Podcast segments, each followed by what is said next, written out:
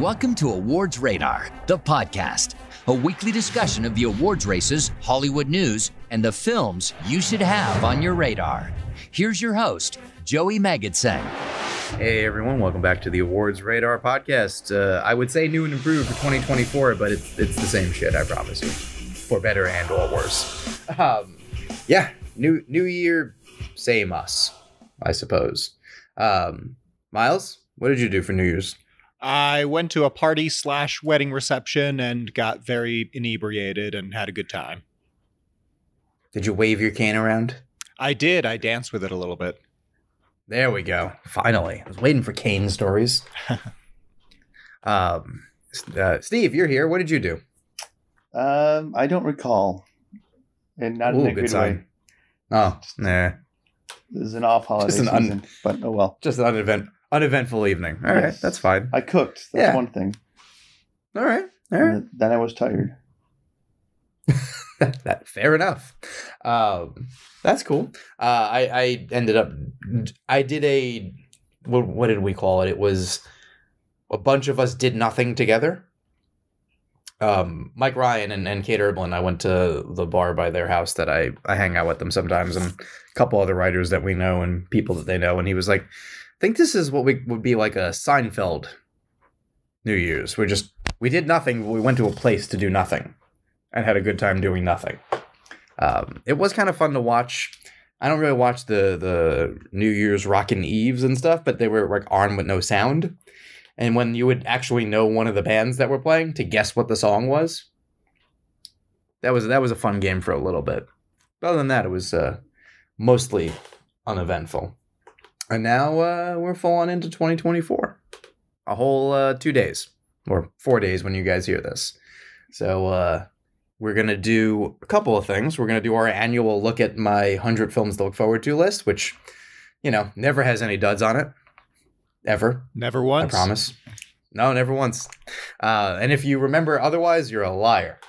Uh, we're gonna do Golden Globe predictions, questions, and uh, actually, we can we can actually start off with uh, the first couple installments of uh, Myles's new series. Am I doing it? Oh yes, for Joey's. Or were you not ready for it? No, Yeah. I'm totally ready. Let's do it. Uh, it it's the second as of when we're recording, so I've seen two movies off the Joey's January list. One of which may or may not have been figured out earlier today. Uh, because Yeah, one fell off quickly. Well, streaming data on Google is hit and miss at best, and especially after the month just turned, a lot of things that were there a few days ago are no longer there. So we're trucking ahead as wanna- best we can. Do you want to? Do you want to RIP the ones that will uh, not be with us this month? R.I.P. A Few Good Men, which I was genuinely looking forward to finally catching up with, um, Yeah. and Clerks, which I was pretty indifferent to. Well, so fair enough. Well, you still have a Kevin Smith in there, I believe, or Uh, two. two, I believe. Yeah, although we'll see. Yeah. So But so Yeah, far, yeah, well- yes. all right. Yeah, we re- we replaced them. One of which you replaced uh, today, but you you did start off, um, I believe on the first, like fully, like, um, with a with a good one. Yeah, I would say so. I I liked both of the ones I've seen so far. Uh, so on the first, uh, we caught up with James Mangold Cop Land, which um, I has been on my radar for ages, but just never quite got around to. Um, it's very good. It's a very old Yeah. school, you know, cops and cr- crooked cops, and you know, all that. How do you feel about when I call it a western? I could see that. It's definitely got a sheriff uh, in a town that's like trying to hold everything together and one man against the world sort of narrative. I could see that. Yeah.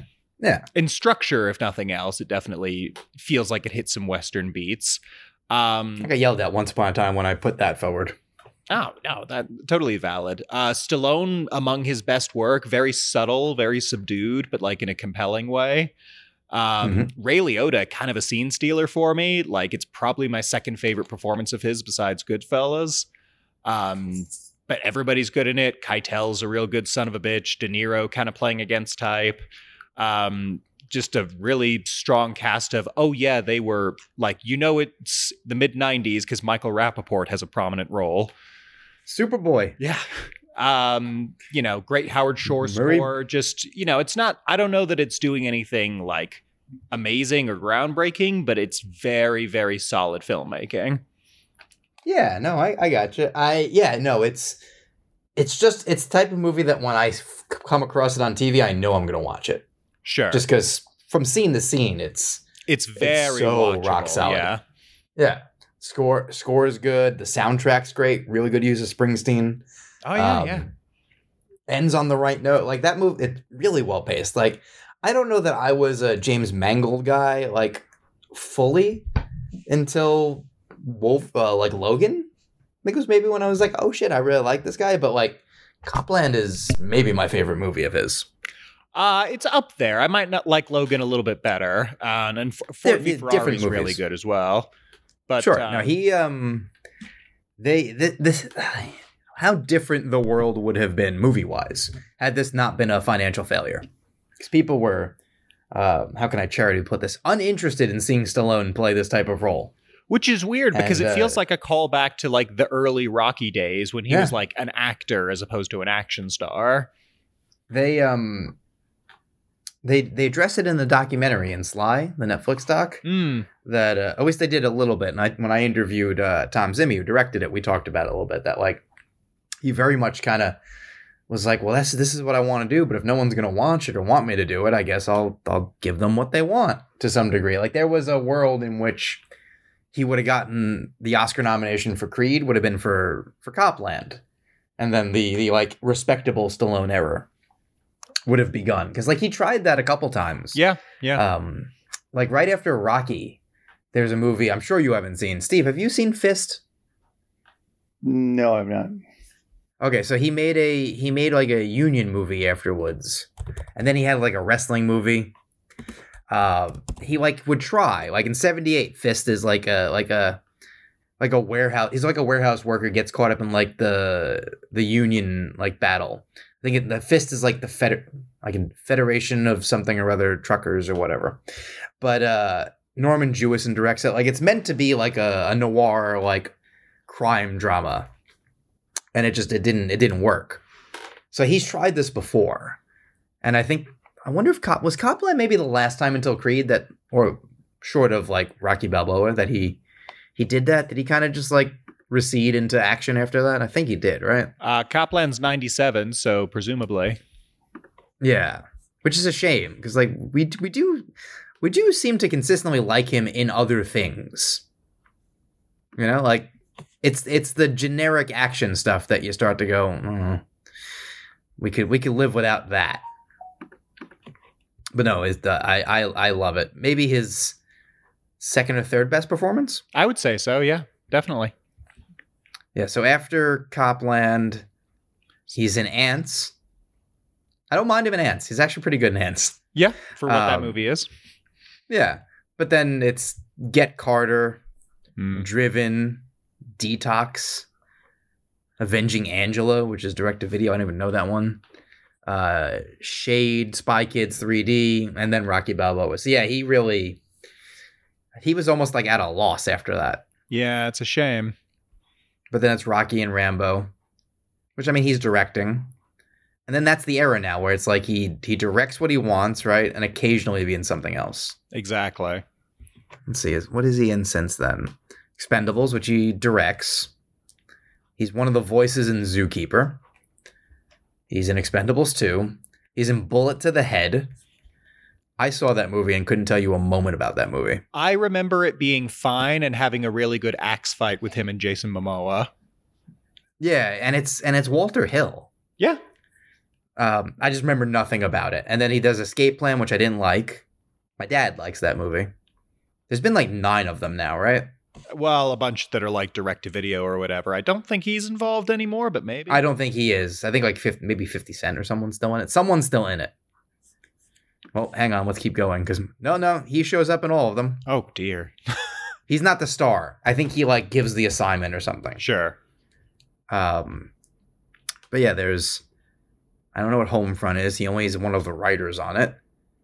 And then oh, Homefront is uh is um is it Statham? Yeah. it's Oh sure. Jason Jason Statham against um is, da- is is James Franco's like a hillbilly, right? Hillbilly like gangster or something. Yeah, I think that's the one. It's also not terrible. I want to say. I don't remember anything about it, but I think it didn't get terrible reviews. Um, then he's in Grudge Match, which is bad. Expendables 3. I don't know what Reach Me is. Creed. So Creed happens, right? There's the rebirth. Gets the Oscar nomination. Should be smooth sailing from here, right? Should be. Do you think it is? I doubt it. Well, he's in Guardians 2, which was a cute kind of cameo, right? hmm Has a voice in Ratchet and Clank. Uh, a voice in whatever Animal Crackers is. Then he does show up in Escape Plan 2 Hades. He's on the cover. That's not a good sign. Come back to that in a second. He's in Rambo Last Blood, which I saw and didn't like. He oh wait, wait. He's King Shark. We can hold on to that. Yeah, that's good. Mm-hmm. Uh, then he does that Samaritan movie, which is like a wannabe superhero prequel, right? Yeah, yeah. It's not good. Creed 2 is somewhere in there. Guardians 3, Expendables 4, the documentary, and now he's got a movie coming out eventually called Armored. Boy, did he not make use of that. Oh, I, well, we can we can somewhat give him a pass a little bit because he has that uh, Tulsa King show. Oh, sure. Which is fine, like- maybe. I hear decent things. I, I'm I'm not gonna go out of my way to watch it, though. It is interesting that like Taylor Sheridan, whose movies I like, even though I, I I've never seen a moment of his TV, and Terrence Winter, who did Sopranos and Boardwalk Empire and wrote The Wolf of Wall Street. Yeah. It seems like a thing we would like. I I do kind of like the idea of like he his sidekick is Martin Starr. Oh, that's interesting. Mm-hmm. he- who's a weed dealer. Like I'm kind like that. I kind of want to see, but it's not enough to spend time with it. So he is. um I guess he's in Escape Plan Two. Maybe as the star. Uh oh, that's not great. And then Escape Plan Three. He is. Oh, he might be in all of these. I don't think he's in a ton of them. I think it's kind of like the whole shot in Uzbekistan, get it all done in a week type thing. They flew him out for two days or whatever. Yeah, but he, you know, it's 15 minutes of screen time, but it's filtered throughout the movie, so he seems like the star. hmm I, I'm never going to watch it, so we're not going to know. But we can always hold on to Cop Land. Exactly. And that's been our five minute digression on the career of Stallone and the Escape Plan films, none of which we've watched. Yeah. I mean, speaking of digressions, so I, I- I left on Public Enemies in the background. Jason Clarke's in this movie. He's one of those guys who'll just show up in a thing. Well, I mean, like before we knew who he was, he was showing up in things. He's been has he been working longer than we realize? Probably, because he it's not like he was a newcomer when he did um, uh, Zero Dark Thirty. Well, that's just where he got the um. He got a little buzz for that. Yeah. But let's see. Yeah, he's he's John Red Hamilton in Public Enemies, and that is a full three years before that. What would we have seen him in before that? Rabbit Proof Rabbit Proof Fence. Sure. He's in. Um, he's in the Mary Kate and Ashley Olsen movie Our Lips Are Sealed. oh, well. Uh, he's in the Death Race remake Oh, and The Human Contract, which Jada Pinkett Smith directed. Interesting. And then since Public Enemies, it was Wall Street 2, Trust, which David Schwimmer directed, which is not a bad movie. That's a like the internet is evil movie. Mm. Really good cast. Clive Owen, Catherine Keener, Jason Clarke, Liana Liberato, Viola Davis. That's a good cast. Yeah, uh, I've seen it. I remember it being good, but also like a bummer. You know, like the parents give the kid a laptop and like, oh, you're a great kid, and then um, the dude's like, she meets a dude in like his 30s, and Oh. know. bad stuff happens. Yeah, it's one of those. Uh, and then he's in Swerve. I feel like I've seen. These are like Australian movies. Sure. Um, and then Texas Killing Fields, which nobody saw. One of the 19 Je- Jessica Chastain movies that year. He's in Lawless. He's the other brother. I do remember him in Lawless. yeah, he's the brother not on the co- on the poster. Then Zero Dark Thirty, and then it's off to the races with like Gatsby, and he's the bad guy in White House Down. And is he good or bad in Apes? I don't remember. Uh, he's good. I mean, it's he's as good as any of the human actors are. Well, the second is there a, is there a villain in the second Apes? The third one is Woody Harrelson, right? yeah, I mean Gary Oldman kind of, but only circumstantially. The bad Yeah, the bad yeah, guy he- is one of the apes, really. Yeah. And um, yeah, and then Knight of Cups, Terminator, Child 44, Everest. All right, and then it's then he's the guy we know now. Yeah. Cool. Um, so yeah, so what was the other January watch? Uh, so the other January watch, which I January watched this January afternoon, uh, was John Grisham's The Rainmaker, which finally settles our somewhat age-old debate of what was the last great uh, co- movie Francis Ford Coppola directed. Uh, I still maintain it's Dracula, but this one's not half bad. Well, yeah, I mean, Dracula is a bigger swing, And a without question. better movie in every way, shape, and form. Not to speak ill of this one, but Um, it's apples and oranges. I might prefer Dracula, but Dra- I, I mean, I'm sorry, I might prefer the Rainmaker, but Dracula was not a so Dracula wasn't a, a for hire gig. No, Dracula's Dracula's the last time- project. Dracula is the last time he made a thing he wanted to make that was good. Because after that's Jack, which is all kinds of weird. And I don't think it was ever meant to be weird.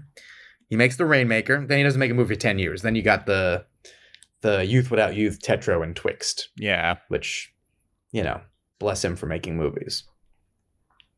But the Rainmaker was a was a I need to pay my bills movie. But as we were saying before the show, it is a for hire gig for sure, but it's there's nothing about it that's like on autopilot. He's very much he's doing his thing. It's an unshowy movie, but it's a very solid courtroom kind of drama. You know, it it hits the right moments that it needs to. It's got a good ensemble cast.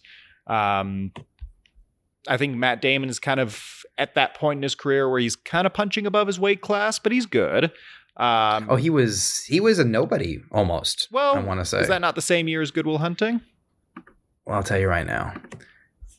He was not a name. He would not have been a name, certainly, but he's considering his relative experience at the time. I'd say he's uh, he's, Yeah, no, it's doing his best. He would have been the guy who who impressed in a small role in Courage Under Fire at the time. Mm, Because uh, let's see, Good Will Hunting is the end of the year, okay, December. I don't, and it doesn't play a festival. I think. Let me double check that real quick. But it, you know, people knew about the script. sure. Um, I don't believe it went to a, a festival, and Rainmaker was November, so he was a month a month before. So he really blew up right after this movie. Well, there you go. Well, then that's one of those Yeah. things where like it looks good in hindsight because it gets him up a Yeah, little. Yeah, because other than that, you would have seen him in School Ties sure. as a villain. I want to say He- well, certainly not as a likable character. he and Affleck, I think, are are, are two of the like we don't like Brendan Fraser uh, classmates. Yeah.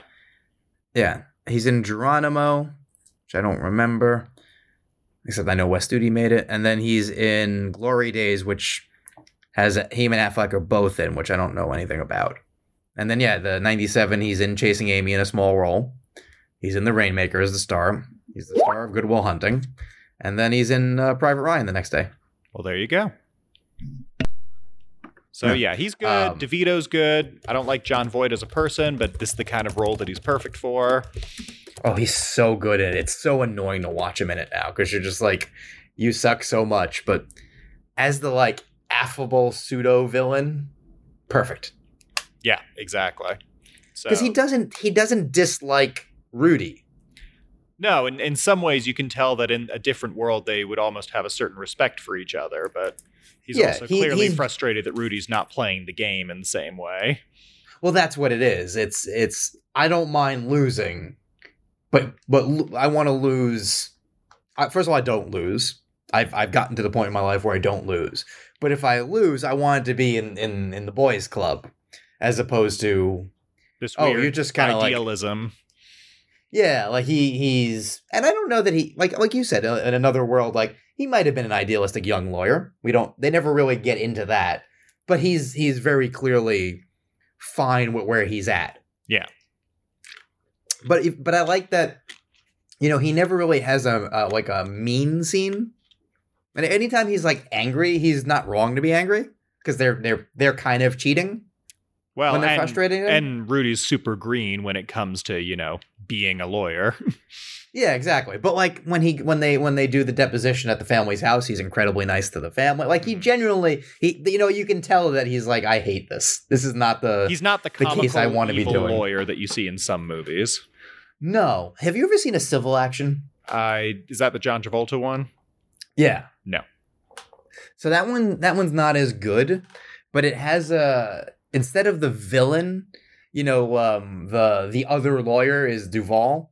Okay. and he's just like but he's almost like the the the schlubby savant kind of a lawyer where you're like oh he's gonna win. You can tell just because he's he like sits in a library as opposed to like a big office kind of thing. Hmm and this is this is really playing into like you know the ivory tower lawyer needs his It's like it, it's there's not a surprise in this movie but it kind of really knows what the audience wants Yeah, it, it hits the beats uh, in all the courtroom scenes, especially sort of in exactly the way it needs to. Danny Glover doing great work as the judge.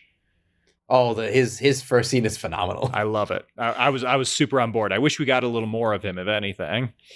Yeah, because afterwards he's kind of playing a. He's he's like we were t- saying off air. He's he's helping Matt Damon as much as he can while still being like, "We're gonna do this right." Yeah. but I will I will guide you when I can, and and then and and Voight doesn't even mind that part. No. you can tell that he's like, "That's fine. Like this is a good experience." Um, but yeah, that first scene where he's like, "Oh, all the stuff you guys thought you were gonna you were gonna do." No, no, we're doing it my way now. The uh the motion to dismiss response is the best. Yes. Ah, yes. That motion is, and he's writing denied. it's great. It's phenomenal. Um, I like that it has, it's not Scorsese esque, but it's doing that, like, let's li- give you a little, like, into the world what we're talking about. The way that, like, Casino and Goodfellas would. I think I wish there was a little bit more of that because it's sort of it. hit- There's a lot of subplots that we start with, and the sort of ambulance chasing aspect of his first job is something that kind of falls by the wayside pretty quickly. The Um, book had a little more, I seem to remember. I mean, Danny DeVito's great. Danny DeVito's great. Yeah, exactly.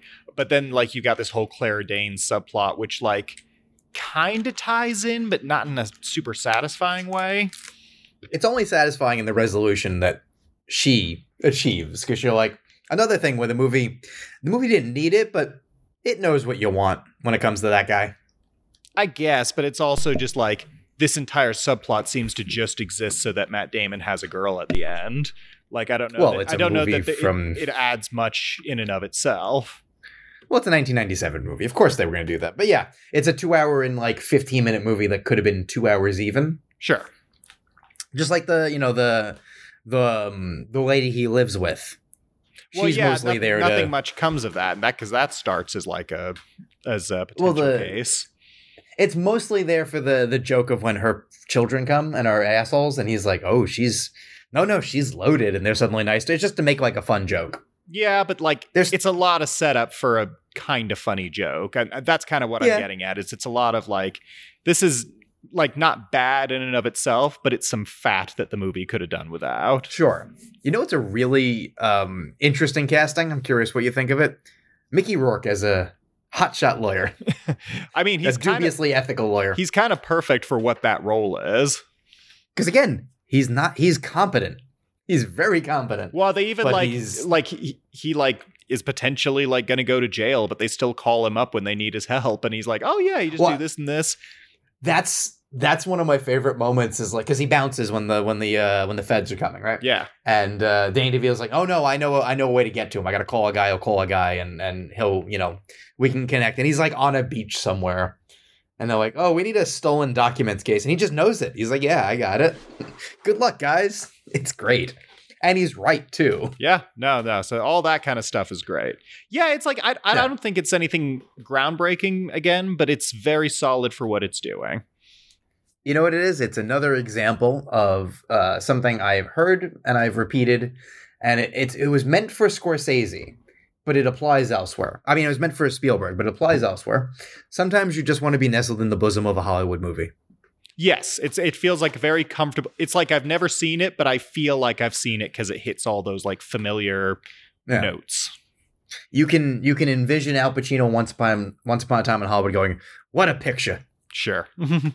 Um, so the question I wanted to bring up to both of you in regards to this, um, would you rather, thinking about this movie, but just kind of take it a little broader, have a an overqualified director making a movie like this, right? I think it's fair to say Coppola is overqualified for this role. Significantly, yes. Yeah. Or so you get a guy too good for it who's going to make the movie a little better. Or would you rather have a more ambitious movie helmed by a, a flimsier filmmaker? I don't have a, a great example off the top of my head, but you kind of know what I'm what you're thinking of. Like this movie's great, but I want it to be the guy's third movie, not his first, kind of thing. Sure. Or um, in the same way that like, would you rather have uh, you know, Spielberg direct a bad script, or would you rather have a great script helmed by Michael Bay? Um, it's such a case by case thing. I don't know that I have like a universal answer for that. Yeah. Um, it just kind of depends on the script and on the director. I mean, it's always fun to see an overqualified director, you know, just easily knock one out of the park, but at the same time, that can be diminishing returns because you know they're it's like for me it's uh fincher with the killer where it's like it's not that this is bad it's just that i know he's capable of better Sure. so I, I guess get- in I that, that. regard, I'd maybe be more interested in the ambitious thing, especially because, you know, you take a chance on an up and coming, you know, maybe not any kind of known entity, you know, that's eventually how they become the next Spielberg or Scorsese. Sure. Um, you know what? I guess uh do we does everyone like thank you for smoking? Oh, yeah. But like if that had been his second or third movie, right? Where he's a little a little less first filmisms to it. I mean, so I still would you think rather have one of his- Rainmaker or Thank You for Smoking? I mean, I still think that's one of his best, so that's maybe not the best example. Sure, but that was just one that that stuck to my head. It was like um, really good right off the bat, but I, for me at least, the best was yet to come. Can go either way. Steve, what do you think? Uh, I don't know. I teeter totter on this. Um, Talk it out. you know, I, I think that a good director doing an average script will probably give you, you know, at least average results. But if you do, if you're putting a great script in the hands of somebody lesser skilled, then you're always going to have that. Well, if only someone else took this on, and and you're going to feel like, "Well, man, we had we had a great opportunity here and we blew it. If they don't, if they don't deliver, so What you know, about you go in with different expectations. Sure. What about um a let's what about the movies that Sorkin directed, for example? Right? They're well written. They're they're wa- again they're fun. They're watchable, but they're they're made by a writer who's also directing. Would you rather have that be a you know a real good script with a so-so direction, or do you want closer to like Fincher with The Killer? I mean, well, there we have a sort of point of comparison because we've seen what happens when Sorkin's directed by Len Yeah. Fincher. I mean, and it it's you know I like the the, uh, Sorkin directed films that I've seen. I like you know Chicago Seven quite a bit, but um, I, Oh, would no, it like compare to the Social Network? Not even a little bit. Well, because the you know his his visual style is mostly facilitate the the script, which that is that is a completely viable way of directing. Totally. And if you And ask for, and for his writer, very wordy kind of script, it's probably as good a choice as any. oh yeah, but uh, yeah, I, I I I was thinking about that when I was thinking of like if there's anything interesting to bring up with the, with this movie, and it's just it is the the aspect that like, you know, Coppola could direct this in his sleep, Totally. but he he doesn't sleepwalk through it, which is to the movie's benefit. Yeah, just All right. very well produced, put together, even if it doesn't necessarily break any new barriers. No, it was it was you know, it was a John Grisham book. Which what were they doing? They're they're they were vaguely, ever so slightly elevated beach reads. Totally. Yeah, I, I remember I read I read most of his stuff when I was uh when I was younger. They were they were fun. You breeze you breeze through them. You know what's gonna happen. Movies set in courtrooms just always. It's hard to find a real awful one. I'm sure there are, but it's just such a like compelling thing to watch. Well, that's just it. Like the ones that throw it off tend to like either be over ambitious or like the focus is elsewhere. Yeah.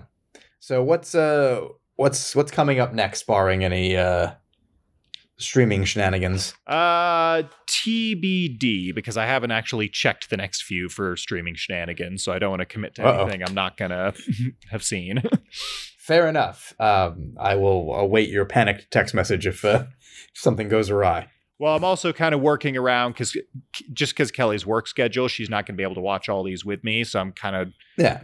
Part of the reason I was trying to do either uh, A Few Good Men or Clerks is because she's already seen those and was less keen to rewatch. So that's why I needed Yeah. a, I needed a, a something else quickly. Sure, sure. Uh, that makes sense. All right. So, why don't we do a question? Let's do Ryan's Filmaholic Face Off, Tom Wilkinson films, R.I.P. oh, R.I.P. Um, that was a tough one.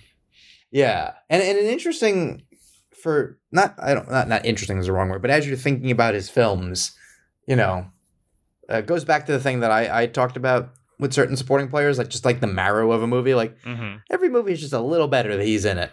Oh yeah, he's one of those guys who would show up and just even if he's only in 5 minutes, that 5 minutes is immediately a highlight of the film just by virtue of his presence. Yeah. Did you did you uh did you see any of the stories that popped up that day?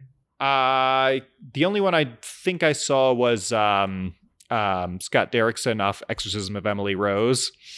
Yeah, that was a good one. Uh, yeah, he seemed like a good dude. Yeah, by all accounts. So that's always yeah. What else do you want? Um, so his uh, the face-offs we have here. First off, the Full Monty or Shakespeare in Love. Uh, so I haven't seen the full Monty. I don't know if that's one we should be adding as a backup. Um, That could go as a backup.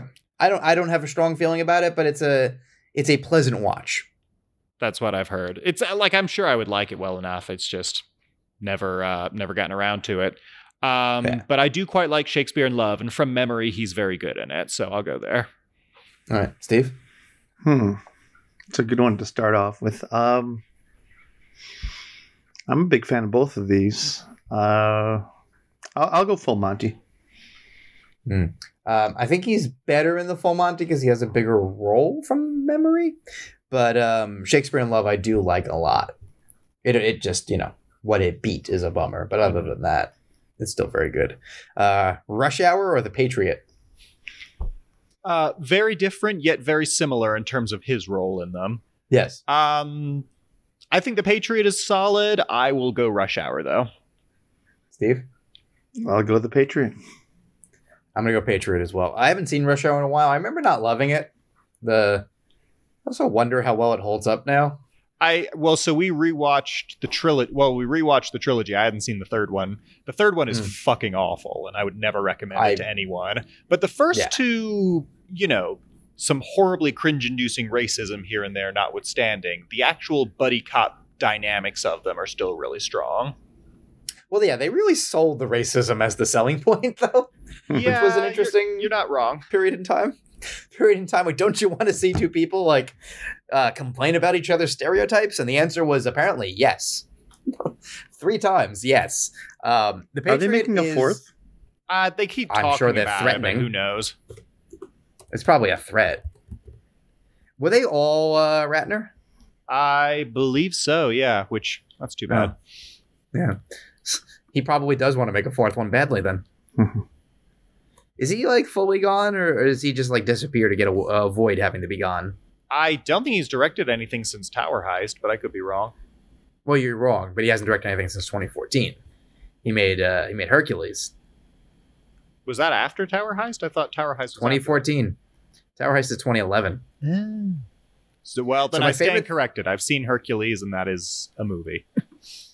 My favorite thing about uh, Tower Heist is uh, my my friend and colleague Mike Ryan uh, interviewed Casey Affleck for it. I want to say, and um, so maybe the movie's wrong, but the point I'm going to make still maintains. And he has a thing where he likes to bring up, is it Ocean's Twelve, where they reference that like Julia Roberts' character looks like Julia Roberts. Yeah. So he asks all of the um, Ocean's cast members if they if their characters know that they look like the actors.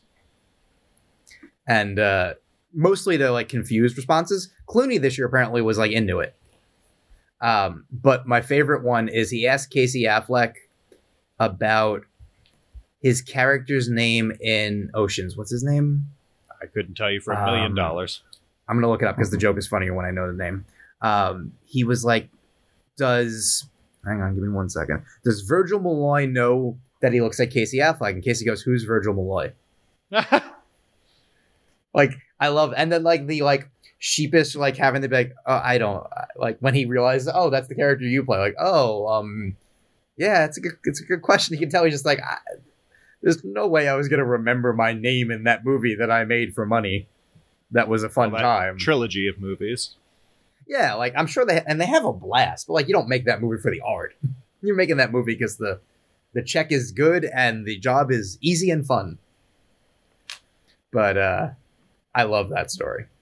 So, um Patriot was my my response to the question by the way. That movie's a riot. It's not like good good, but it's an absolute riot and he's really good actually. He is really good it. He might be better in that, but I think I just like Rush Hour as a movie more. I love his response to the dogs getting taken. When he's like, I thought this was decorum. Uh, that movie also has the strangest recurring joke that like Mel Gibson keeps breaking chairs.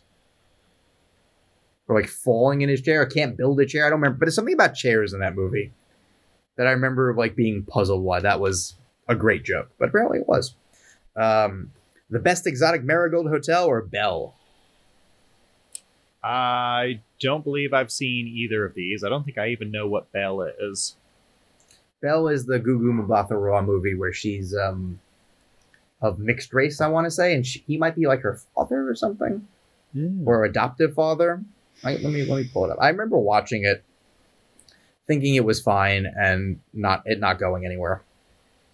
Uh, let's see, let's see how wrong I am. Well, going by my new criteria of which one would I be more likely to see, whichever Yes. one is not the Marigold Hotel. Yeah, yeah. I, I believe this is the movie you would like better. I don't think you'd like either, but I think this would be an interesting, like, oh, costume drama. Marigold Hotel, you'd be like, oh, okay. Cute. Um, Maggie Oh, Smith I talks about fucking. I vaguely remember Belle now. Isn't Matthew Goode her husband in that one? I think so. I want to say you're right. Okay. Well, winner by default, but don't be too thrilled about it. Yeah. Steve? I'm gonna go with since I've seen uh, neither uh, Belle because Okay. of uh, Gugu Mbatha-Raw.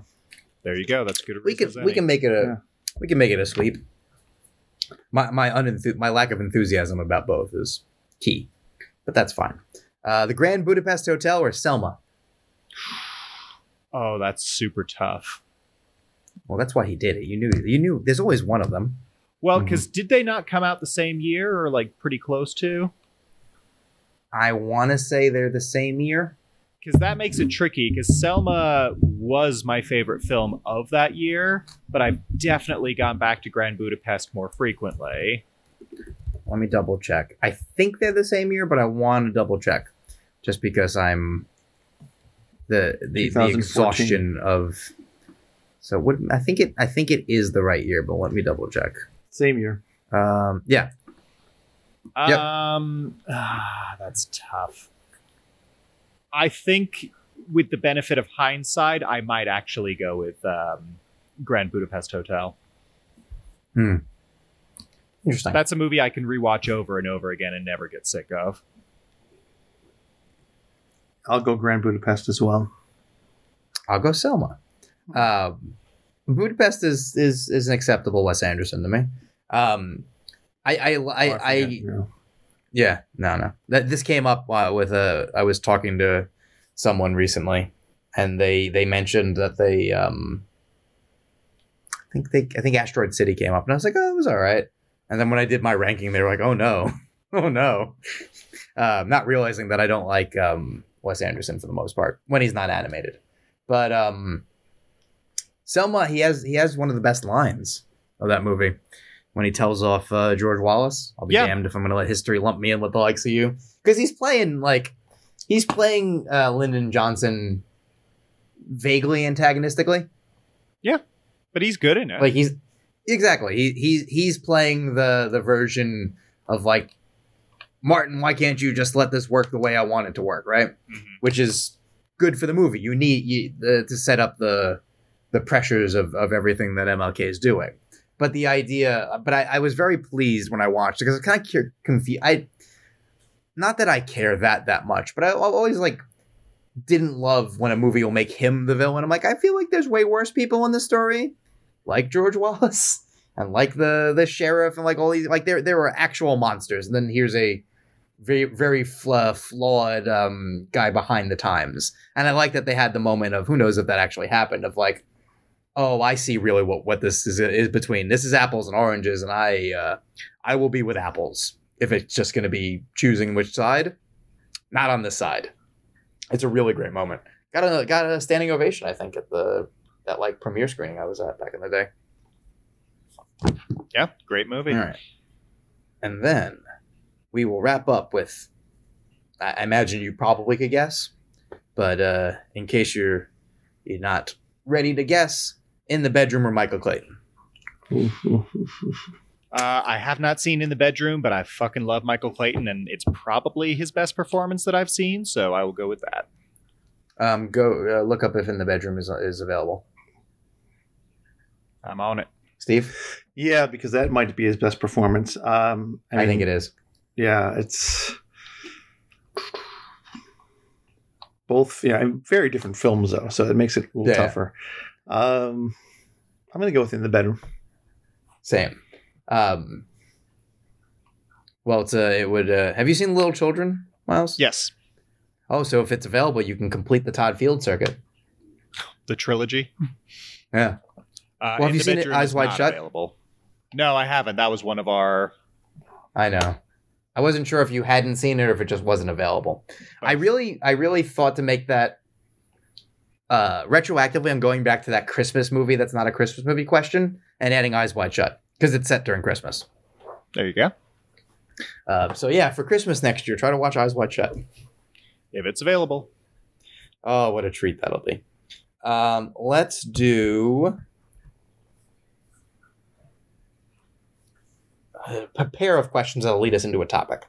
Uh, our own Robert Hamer asks, "What do you predict will be the first great movie of 2024?" In parentheses, 2023 limited releases expanding wide in 2024 don't count.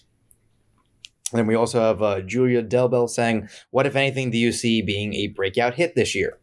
So think about that answer. And while you do that, I'm going to pull up my um, 100 movies to see this year list, and we can uh, play that game. So, what do you think will be the first breakout hit, and what do you th- uh, what do you think will be breakout hits overall, or first great movie slash breakout hit?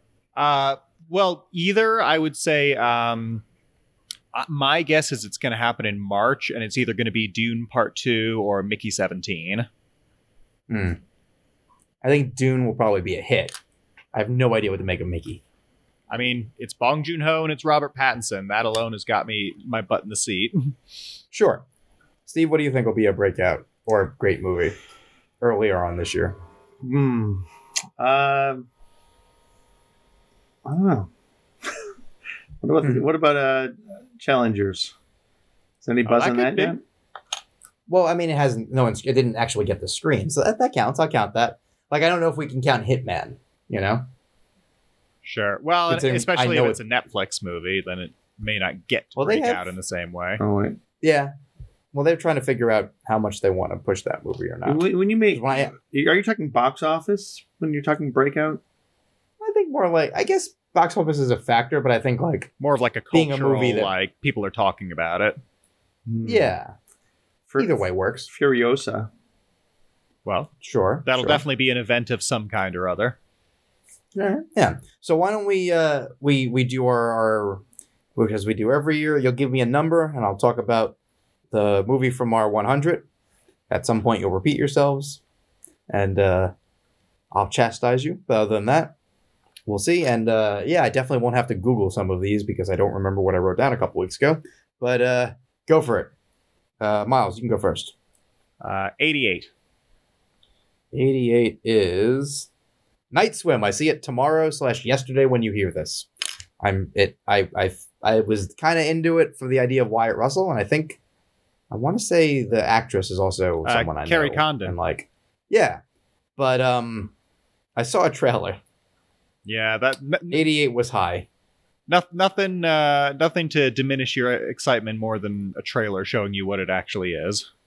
and uh 3 p.m. on Thursday embargo. Oof. So you will hear this before the embargo lifts. Make of that what you will. Steve, 17. 17. Inside Out 2. Hmm. I would I would be more excited if I knew the entire cast was back. But I mean they they the first one's so good. First one is so good, and they've done great sequels in the past, so who knows? Yeah, and and and I'm sure they won't tackle puberty like uh like, you know, is possible because it's still Disney, but they have so much to work with that I, I I feel like even if it's not the next great Pixar, it should be a more thoroughly praised one than they've had in a little bit. Well, they could use the hit. Also, yeah. Also, I, I got to imagine this is going to open huge. The first one made so much money. It's probably only done more since then with uh, people, you know, the DVD, Disney Plus, all that. So I got to imagine that it will be um, an, um, uh, an event, at least for the first weekend. If it's not, they have problems. Well, I mean, Elemental was only a hit sort of after the fact, not necessarily. Well, that that was. I wonder if some of that, besides what we've talked about, with they they they fucked over the specialness of a Pixar release with the pandemic. Not their fault, but that kind of has gone by the wayside. But if it hadn't been a an original, right? If it had the built-in like fandom, would it have just opened wide? I mean, open big, and then continue to perform?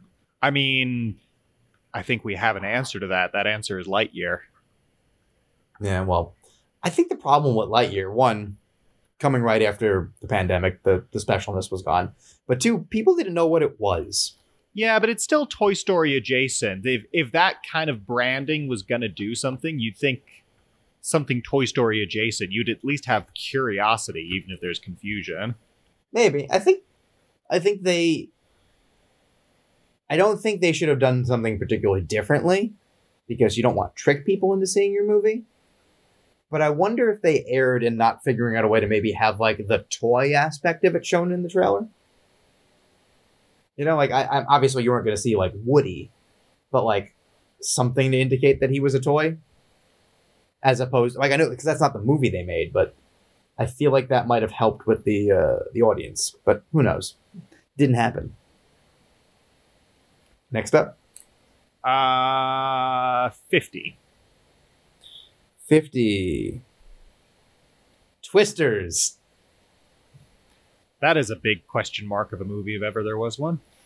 I don't care about Twister, but it is the movie that um, Lee Isaac Chung made made after Minari. Yeah, that alone is interesting. I, I really hope he's a Twister fan and not this was the gig he could get. But we'll see, because he was gonna do um, he was gonna make a live action version of Your Name at one point. Yeah, which would I be don't believe- interesting. I don't believe he's making it anymore. But at one point he was directing it and um Emily Gordon, uh the uh writing partner slash life partner of Kumail Nanjiani, uh was was the uh did the first draft. And then I think he um I want to say he might have came on he I know he rewrote it. I don't know if he was just directing at one point. I know Marc Webb was the original director. Not as exciting. Yeah. Um, And at that point, it would be about a young Native American woman living in a rural area and a young man from Chicago. Okay. And then Lee Isaac Chung. Okay, so that would maybe was the the Emily Emily V Gordon draft, and then he took over as both. Then he departed, and now Carlos Lopez Estrada is making it. He made Blindspotting. Oh, sure. Well, that's could be interesting. He made uh, he made Blindspotting, and he actually um, co-directed um, Raya and the Last Dragon. Oh, okay. Not for nothing. and he um, was part of the creative leadership of Frozen Two and and Encanto. So he's part of Disney. Interesting. Yeah, for, uh, uh, Twisters can be uh, great or terrible. I do not know, but also I suspect it might be big. Yeah, I c- it's it seems like the kind of thing where like even outside of nostalgia for the original, I feel like there could be an audience for that. Yeah, it might be almost like an ironic hit. Steve, you got a number, Um, or you just went? No, it's my Good. turn, and I've got a good one. Twenty-seven. Whoa. Yes. Twenty-seven. All right, I'm definitely not looking up the name of this title. Oh, I think I know what it is, but let me just double check. It is Freaky Tales. Hmm. Told you. Freaky Tales. Um, I'm interested in it because it's uh, Anna Boden and Ryan Fleck of Half Nelson and Sugar fame, also uh, Captain Marvel. Pedro Pascal, Ben Mendelsohn. Oh, oh yeah, yeah, yeah. I did hear about that. Yeah, I mean, cast alone. This is like a- Yeah, four interconnected stories taking place in '87 Oakland. Um, cool. It's uh, I believe going to play um, Sundance. I think you're right. I want to say that's how I heard about it because they put out like a image or something. Yeah, so that will be our. We'll know a little bit about that soonish. So, I like them. So I'm very. It's kind of a funny story. Was their other movie? So I'm I'm down to see what they have in store for us. Um, since they they made their Captain Marvel and moved on. Myles, Uh, let's say 99. ninety nine. Venom three. the the the the ni- anything under Night Swim is interesting. Uh, yeah, Venom three, which they still don't just let Tom Hardy direct these, do they? I mean, in everything but name. He like fully wrote this one, right? Or co wrote, I think, at least. Well, let's see. Yeah, Ke- Kelly Marcel, who I think co-wrote the other ones, Yes. she's directing and and co-wrote with him. Sure. I mean, here's the question I have with Venom 3. Besides why, but I know why it made money. What do you do now? They already did Carnage. There's other symbiotes that they can do, or just other Marvel adjacent baddies that like they want to test drive for Sony's bizarre universe of Spider-Man characters without Spider-Man. Sure. But like Um, Carnage is like the big villain. No, no, I, I agree. I think they burned him too early. But well, yes and no, because you wouldn't want to keep waiting for Carnage, but also correct. Where do you go from here? Is can you think of another like In the Venom sphere, haven't got a clue. Yeah. No, I don't I don't I didn't know who the fuck Riot was before the first Venom. No, I don't I don't. I mean here, when I googled villain Venom villains, it's all just Spider-Man people. Well, that's just it's, it's probably going to end up being. I know Chiwetel Ejiofor's in it, and uh, and um Juno Temple, right? yes, so one of them will probably be a Spider-Man adjacent villain, if not a straight up somebody who's in Chiwetel that is- world. Chiwetel as Kingpin. Uh, maybe I mean, they're they've not, already I- got I don't Kingpin think- on TV, which is why I don't think they would go there. But Yeah. Spider-Man is the villain. I mean, that's the case in Madame Web, so who knows? Wait, what? Have you not seen the trailer? It's basically about its final destination with Spider-Man. I, I watched the trailer on mute and didn't pay that much attention. Go on, tell me more. I mean, that's all there is to it. But there's, it's like Oh wait, a wait, bunch hang of on. future Um, Spider Women being hunted by an evil Spider Man. So it's not the main Spider-Man. No, it's like another character, but it is. It, Oh, well, like, hang- it- hang on it one is second. functionally a Spider-Man. Um, you get a bonus pick. Say 95. 95? Oh, Madame Web. Okay, now we can keep talking about it. Okay. Uh, yeah, uh, Madame Web 95, Venom 399. I want, I don't know any bad thing about this character. Venom has a villain called Jack O' Lantern. oh, I know him. Sure. That'd be fun. It might be I want Jack O' but- Lantern. Chiwetel Ejiofor as Jack O' Lantern. Hey, that's that's a g- not nothing. There's a guy called Sin Eater. Oh, that seems like a, an edgy Venom adjacent villain. Well, here's Shriek. I think they it wasn't Naomie Harris Shriek in uh, Yeah. Carnage. Yep. I'm looking at the list. So the jury, whatever that is. Scream, which is probably just Shriek with a symbiote, I don't want to say. I want to say she was in the um the recent uh, Spider-Man 2 game. Hmm. I didn't get that far yet.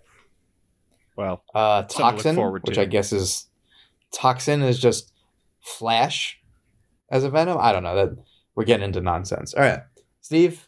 Yeah, Madame Web. I, I got to watch that trailer, but it sounds awful. 30. excuse me, 32. Thirty-two. Drive away dolls. oh yeah. Mm. I I mean it's it's it's it's a Coen, so I don't know, but that trailer did look fun, and I love the cast.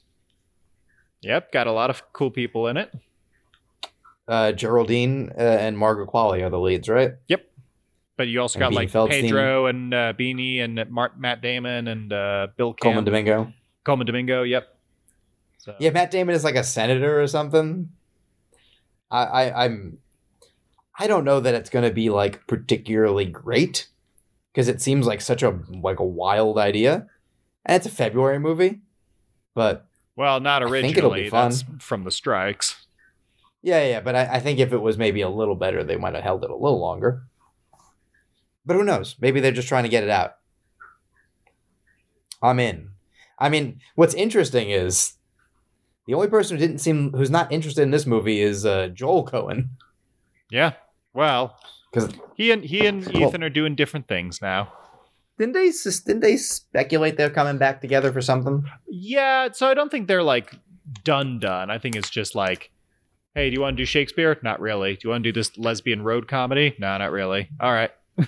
Well, didn't Ethan also say like I might not want to do movies anymore?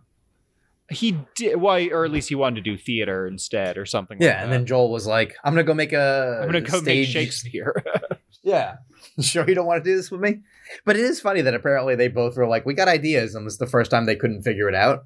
Because I remember them talking about it. I probably talked it on the podcast that the, they explained at the NYFF screening for Llewyn Davis that the way they work is they'll work at like three scripts at once, and Yes. just whatever whenever they get like writer's block, like okay, on to the next one, and they'll just whatever finishes first is what they make. They don't really have a, a plan necessarily. well, uh, they had that. Barton Fink was famously written while they had writer's block on Miller's Crossing. Yeah. Well, and it almost looks like they could be the same movie. Like visually, they're they're you could tell they're in the same like mindset. Very Mhm. much so. Um, didn't because they always have a couple they don't make. Like, didn't they have that World War II movie with Brad Pitt? Was it like he was silent or something like that that never got made? I don't know about that one. There's on like a train or something. Let's see. Now we gotta look. Is there an unmade Coen Brothers films? Uh, yep. There's a whole page. Let's see. In the '80s, they tried to make Suburbicon. Oh well, maybe they dodged a Maybe bullet should there. have. I mean, elements of that movie work, but I, I don't I don't like it very much. They were going to do an Elmore Leonard ad- adaptation of uh, Cuba Libre. To the White Sea is that the one? That's a James Dickey book for Brad Pitt. Yeah, I think this is the one, but no one would fund it. I think it was expensive. Let's see if this is the World War One one, or if I'm just making it up. It's a an American tail gunner parachutes from his burning airplane into Tokyo in the final months of World War II. That could be interesting, or could happen, I guess. Yeah. Oh, they another one they were going to do the Michael uh, Chabon uh, book, The Yiddish Policemen's Union. That was like I think maybe after, like right after they won the Oscar.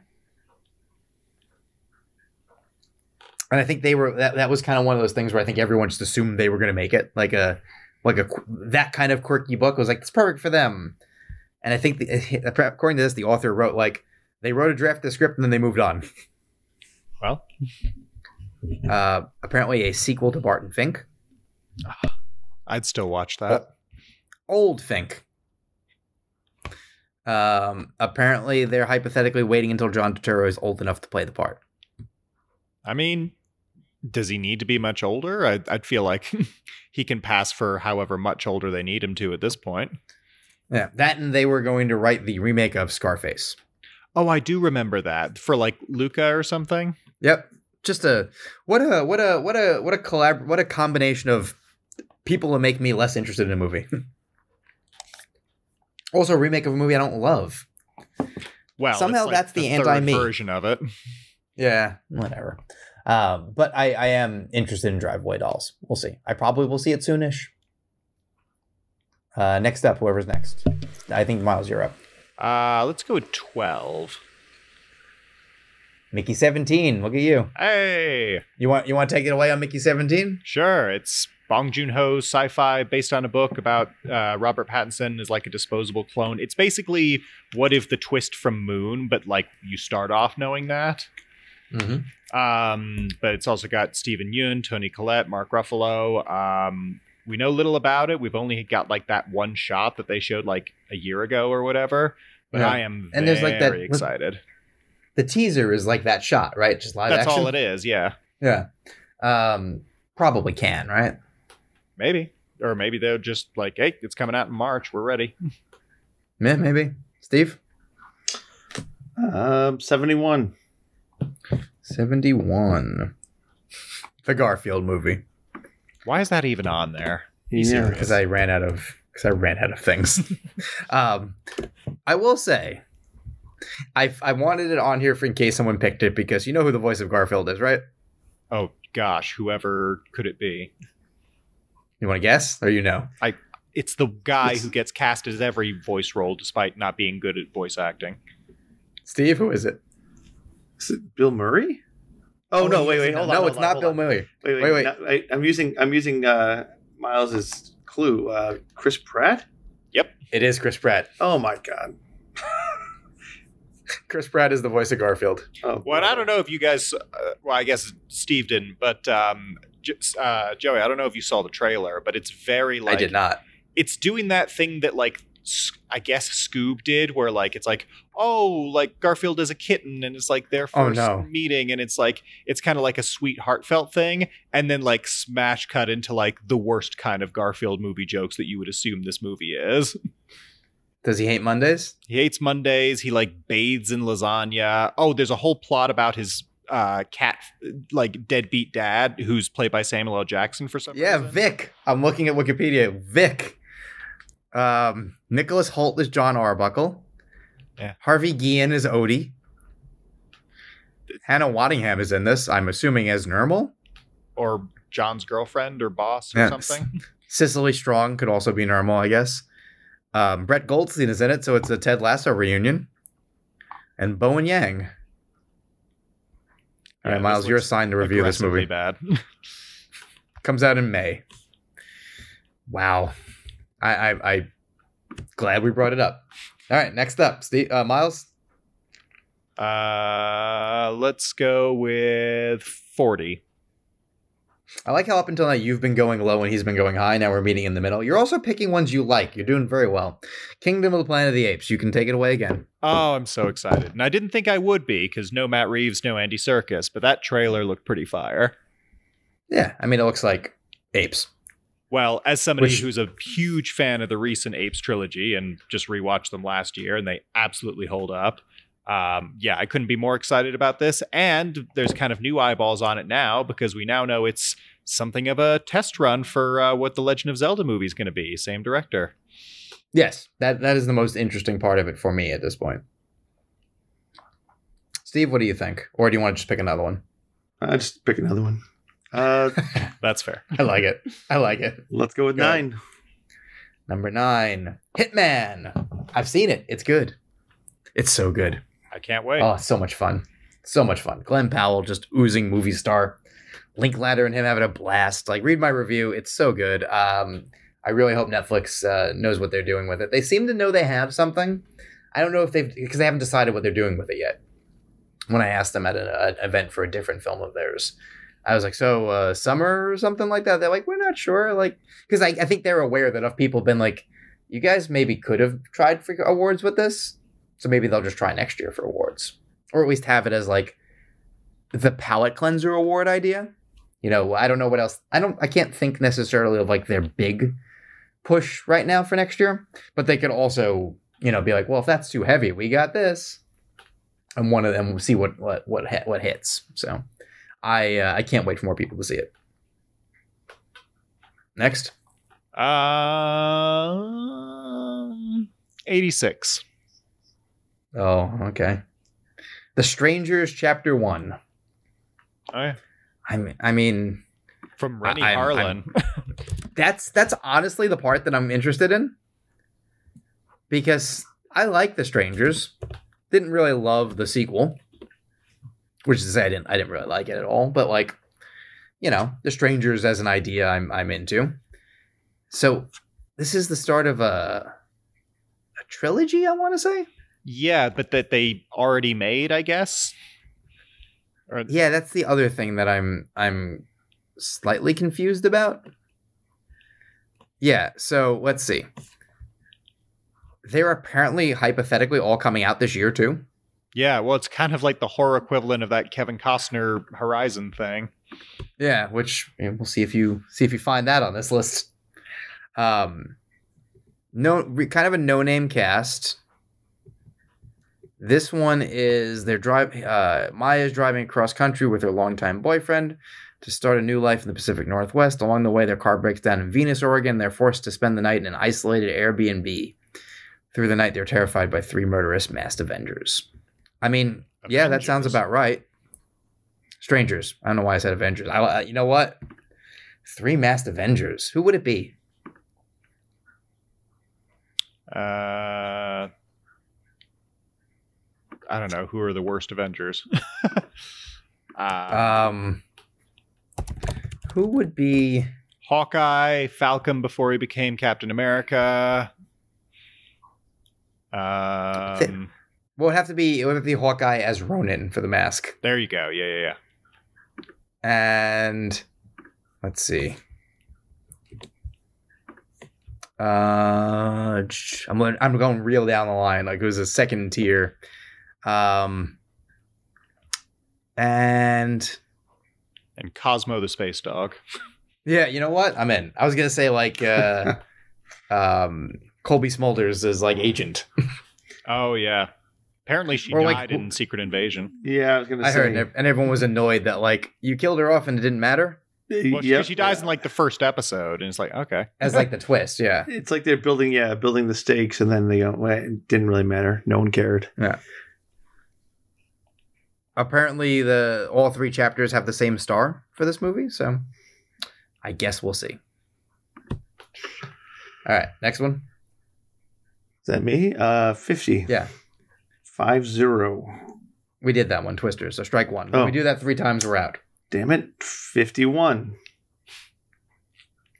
uh definitely don't have to look that one up havoc Oh, is that the um, Tom Hardy, uh, Gareth Evans? i want to say that is I'm Double excited check. for Gareth Evans to do something cool that's not the raid. So I hope this is Yeah. it. i think i'm i'm pretty sure yeah that's this is the one what the hell is it about why did i want to watch why did i like it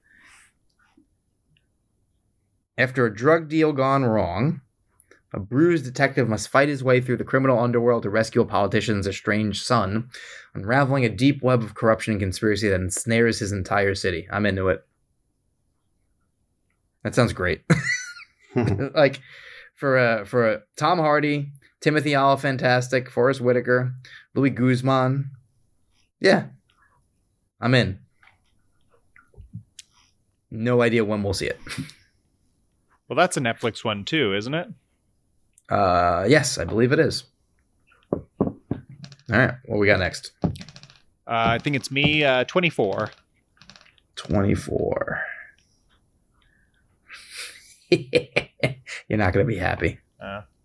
Do you want to guess what would make you not happy? Uh, I don't know, Deadpool three or something. No, you you would you. It's one you want to see less, and Deadpool three is much higher than that. Uh. This might be your the movie you're gonna see, but are least excited to see. I mean, if it's Ghostbusters, you're very optimistic. No, Ghostbusters is also higher. this is a movie I think you'll see ultimately, but boy, are you not going to be happy about it. Wicked, I don't know. Close.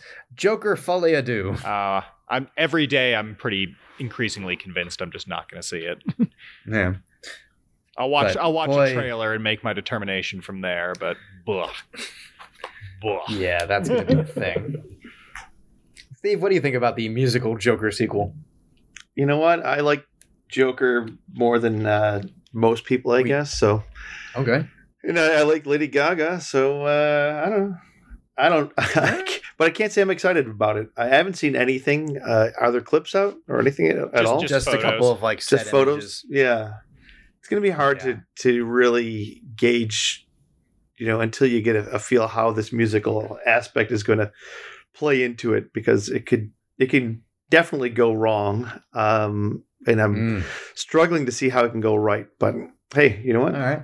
Shall see. Sounds good. All right. Uh, Steve, pick one.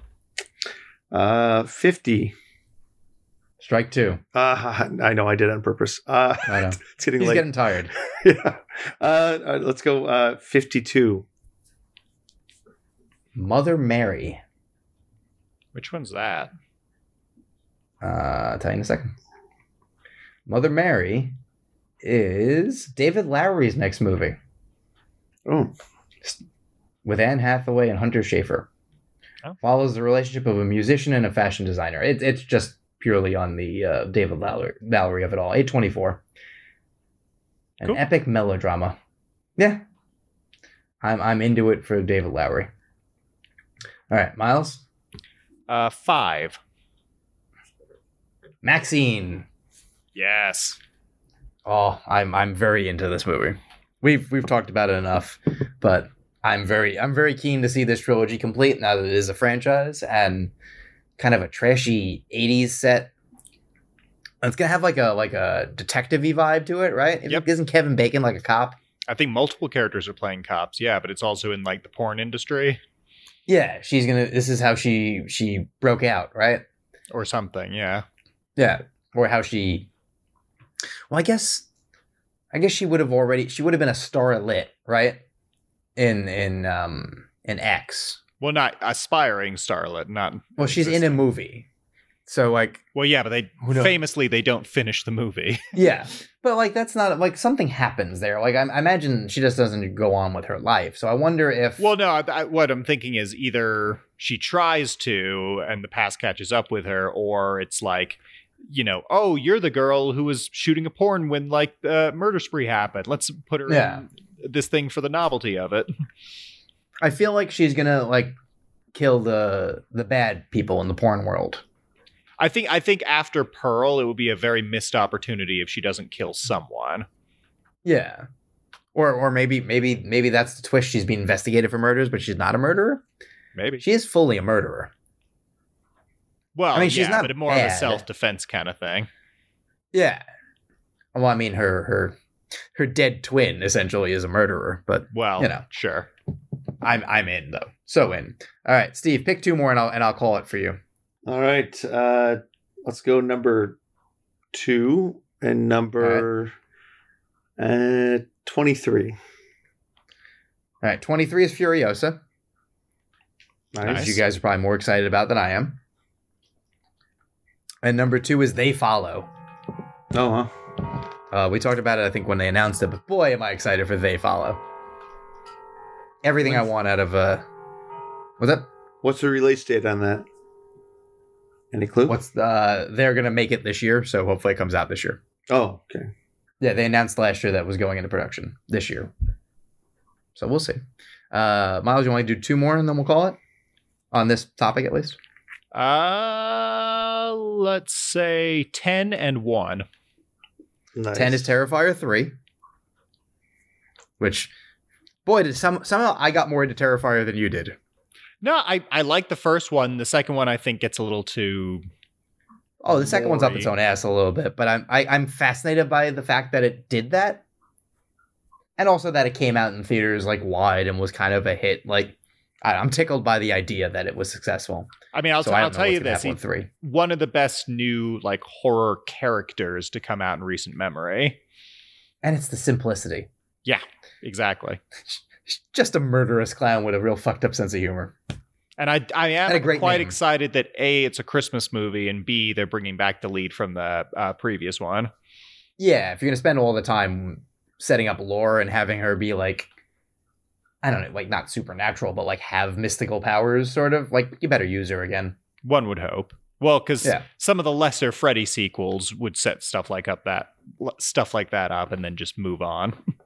All of those franchises did. hmm Jason was a fucking parasite at one point, right? They all got into that nonsense. And he fought Carrie, who never got seen again.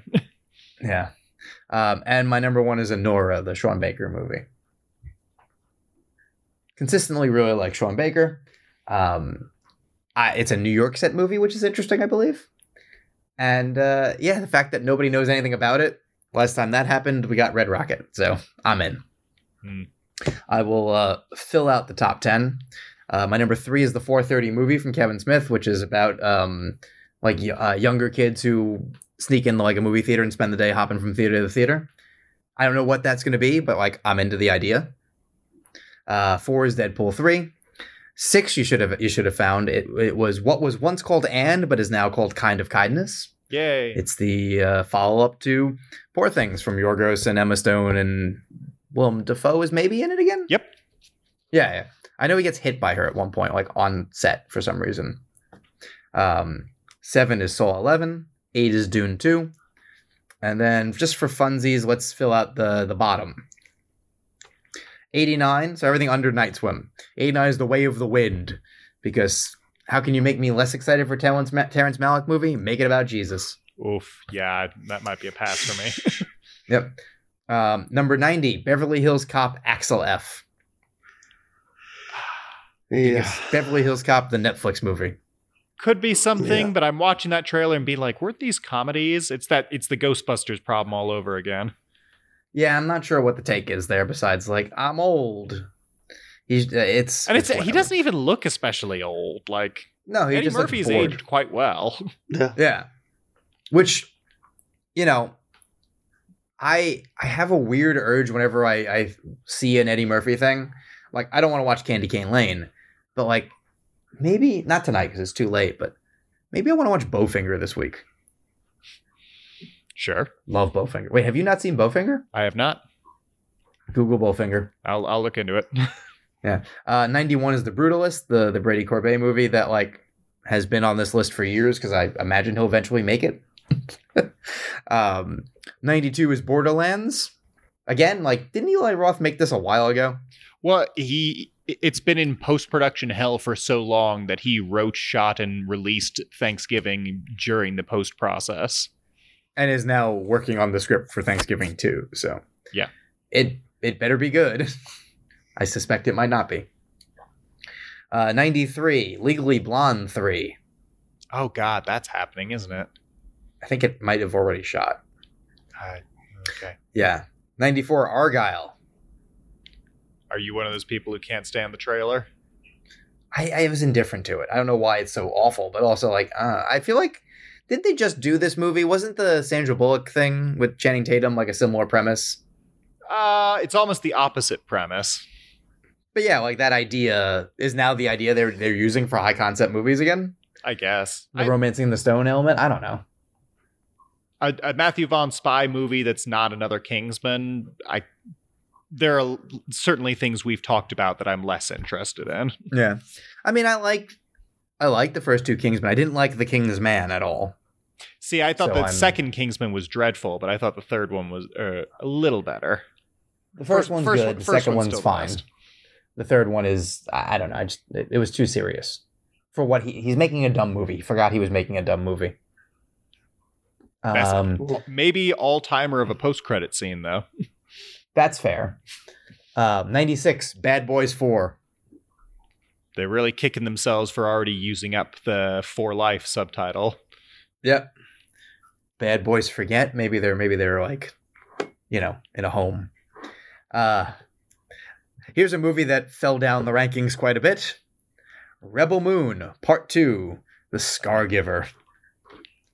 97. 98, Kraven the Hunter. Yep. And number 100. You want to guess? Mm, no. It's always a big movie, but a movie I couldn't care less about. And it's a movie that also I couldn't care less about recently. Mm? Uh, Long title. We saw one of the characters this year.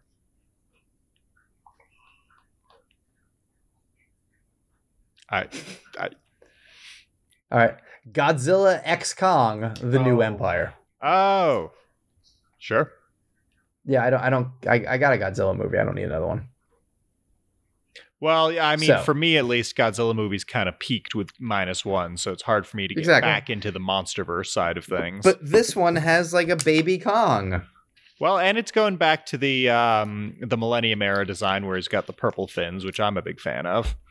I'm fine with that, but I, I mean they're really doing the flat Earth thing again, and I don't like. well, that. that's that's what this whole MonsterVerse has been structured around is the Hollow Earth thing. yeah, I mean, that's their big take on the material. great.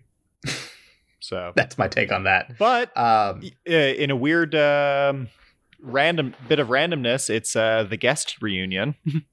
That's true. I, I like that part, but not enough to care. Uh, well, let's finish up our questions and then we'll uh, we'll wrap up with globes. All right.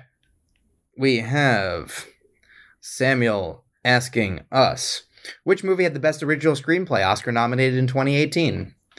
I, I would be shocked if we don't have the same answer, but let's see. Uh, Green Book, that's what won. Just keep that in mind. That's what won. Has the Oscar. The favorite, First Reformed, Roma, and Vice. Uh, the favorite. I- I'm I going the favorite favorite as as well. Yeah. Uh, if you took that away, what would your second choice be? Mine would actually be Vice. Maybe Roma. I didn't like Vice. I'd go Vice. I didn't care for Roma.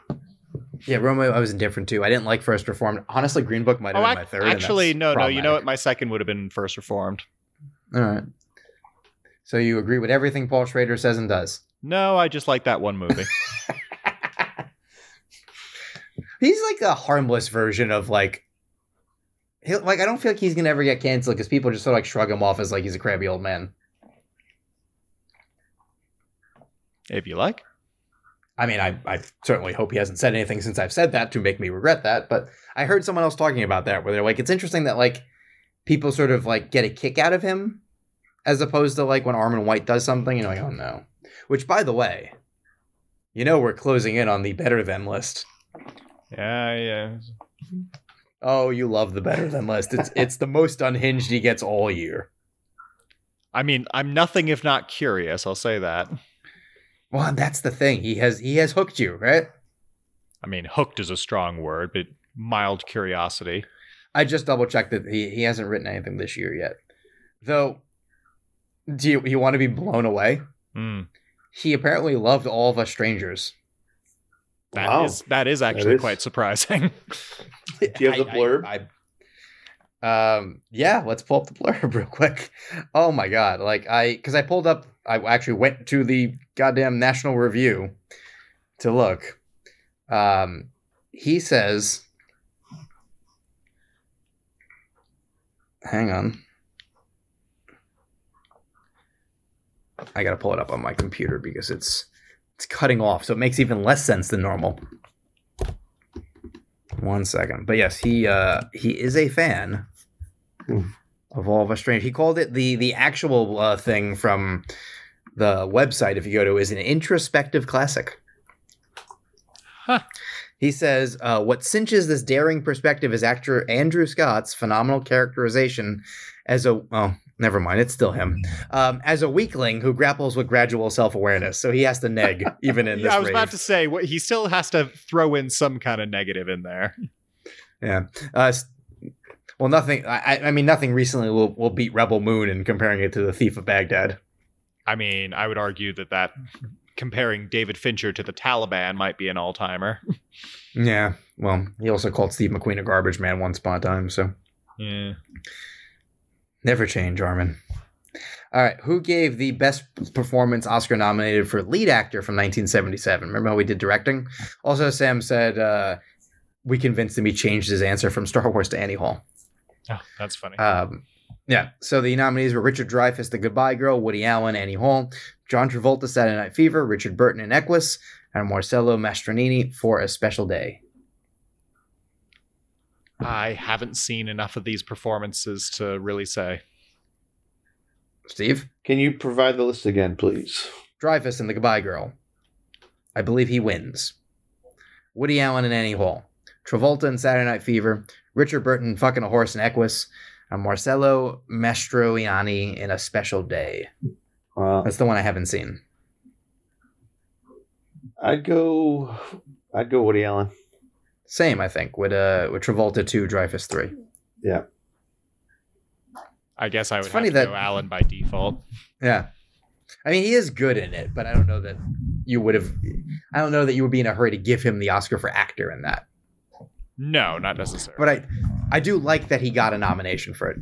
It's a good recognition of like, like he's he's playing himself, but like he will never play himself better than this. Proved accurate, also. Uh, and then finally, was Emma Stone the right winner for La La Land? If she didn't win, who would have instead? Would she then have won for The Favorite or Poor Things? Um, if she didn't have an Oscar, I think it might be a wrap this year. Yes. That said, I would still call her the front runner until proven otherwise.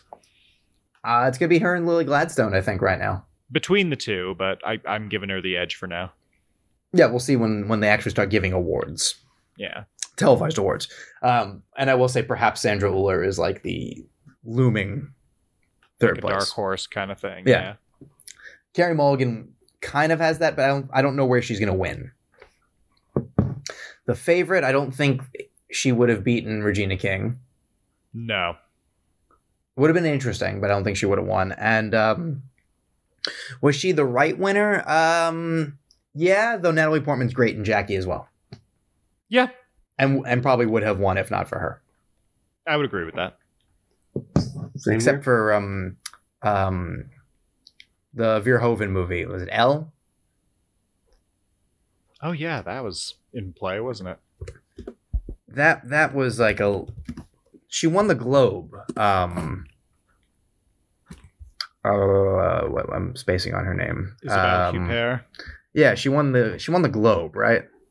Yeah, that sounds right. Well, and I think that's why some people were like thinking, oh, maybe. Yeah, I don't I don't think I'm trying to who was four and five. She would have been three, I think.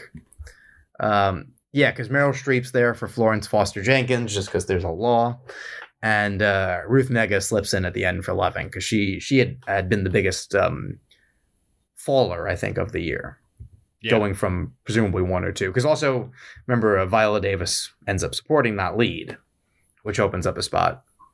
trying to think who would have won. Who who else would have been there? Because I, I don't know. I'm trying to think who she. Because Ruth Negga was the worry, right? Like, oh, she might miss.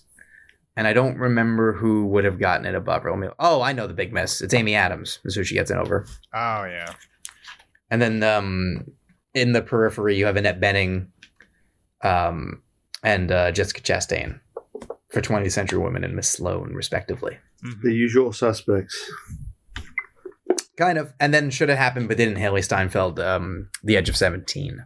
At least for my money, I love that performance. All right, last up, Cave Lee. Since 2000, the international Oscar shortlist is comprised of zero films from Oceania, two films from South America, five films from Africa, six films from North America, 13 films from Asia, and 34 films from Europe. Why is the Academy so Eurocentric when it comes to shortlisting international films, and what can be done to help shortlist more films outside of Europe? Well, I, I think, and you guys can tell me if you disagree, a lot of it is the voting body. Yeah, they, they come from those countries. I think that's it. Well, and honestly, Asia, you know, getting as high up there as it is, I feel like is a somewhat recent state of affairs. Yes, and all, I mean they at once upon a time. Well, because you remember at one point you had Kurosawa. Totally. Um, but then I would say post Kurosawa or post like the big names, there was kind of a lull. Yeah.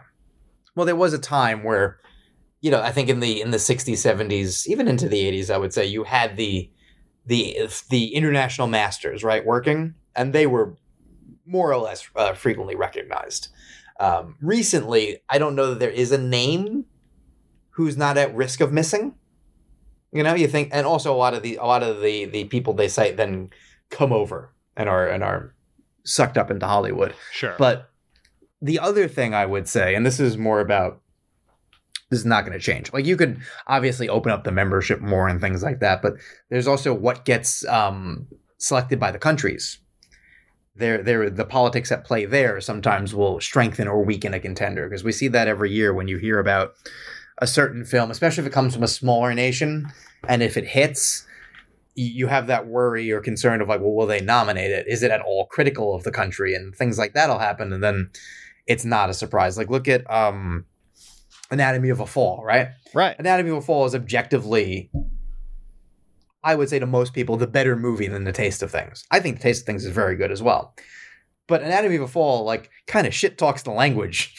So, well, and the whole like judicial system. yeah. So, is it that big a shock? Like, could you, like, imagine if we had a a system for choosing one American Hollywood film to be put into an international awards thing, right? What would they pick? Like the year that Green Book wins, is that what we would have put it put out for the world? God, I hope not, but maybe. Uh, if it, if they if we did, like it might not have been selected, you know.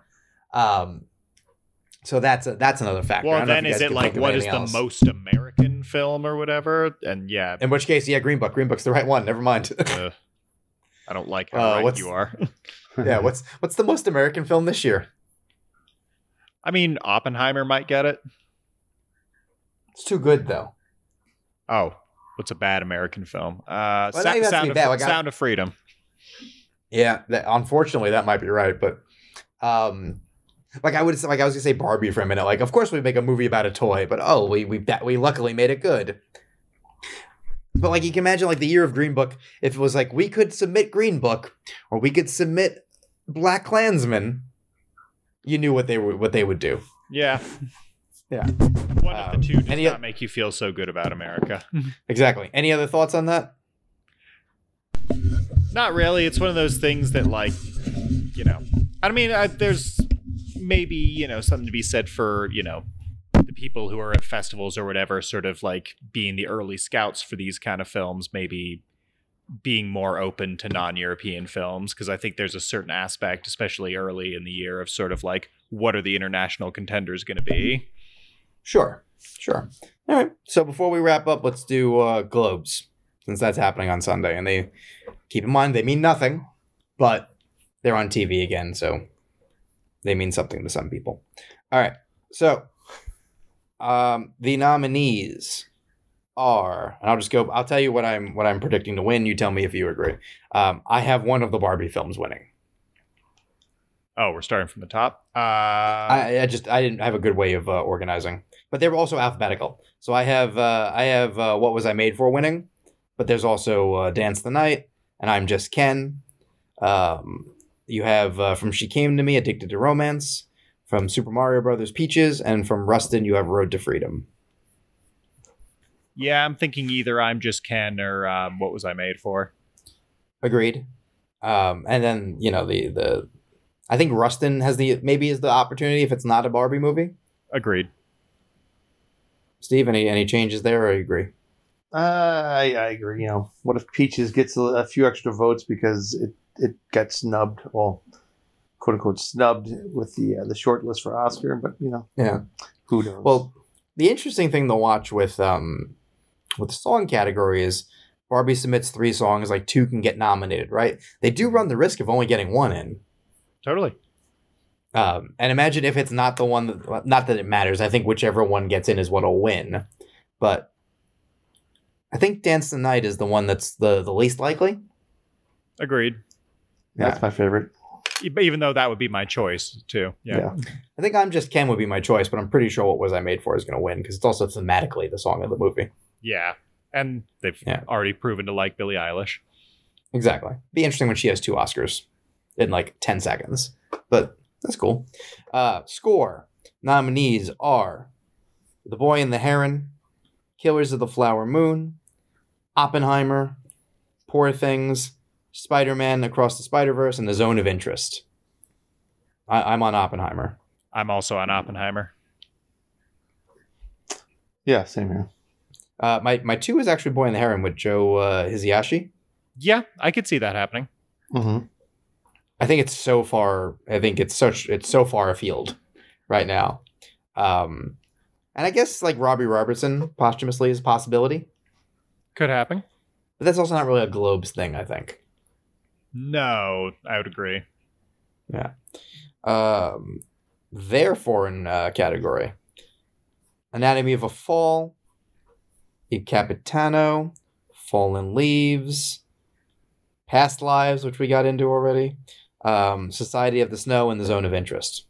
Anatomy, but I guess maybe Zone of Interest. I, I'm curious. The Past Lives thing is throwing me off a little bit, though. Yeah, I could see it going to past lives as a weird, like, it won't win elsewhere kind of situation. Yeah. But I'm also on anatomy. Yeah, yeah, I'm the s- I'm the same. Yeah. Past life seems to be Which- getting a lot. Or, It's you know, just funny it's, that- it's been around all year and it's kind of sticking around, which is a good sign. So who knows? Sure. It is just funny that Zone of Interest is what's going to win the Oscar, and it's just not going to pick up precursors anywhere because of Anatomy. Yeah. What a wild situation.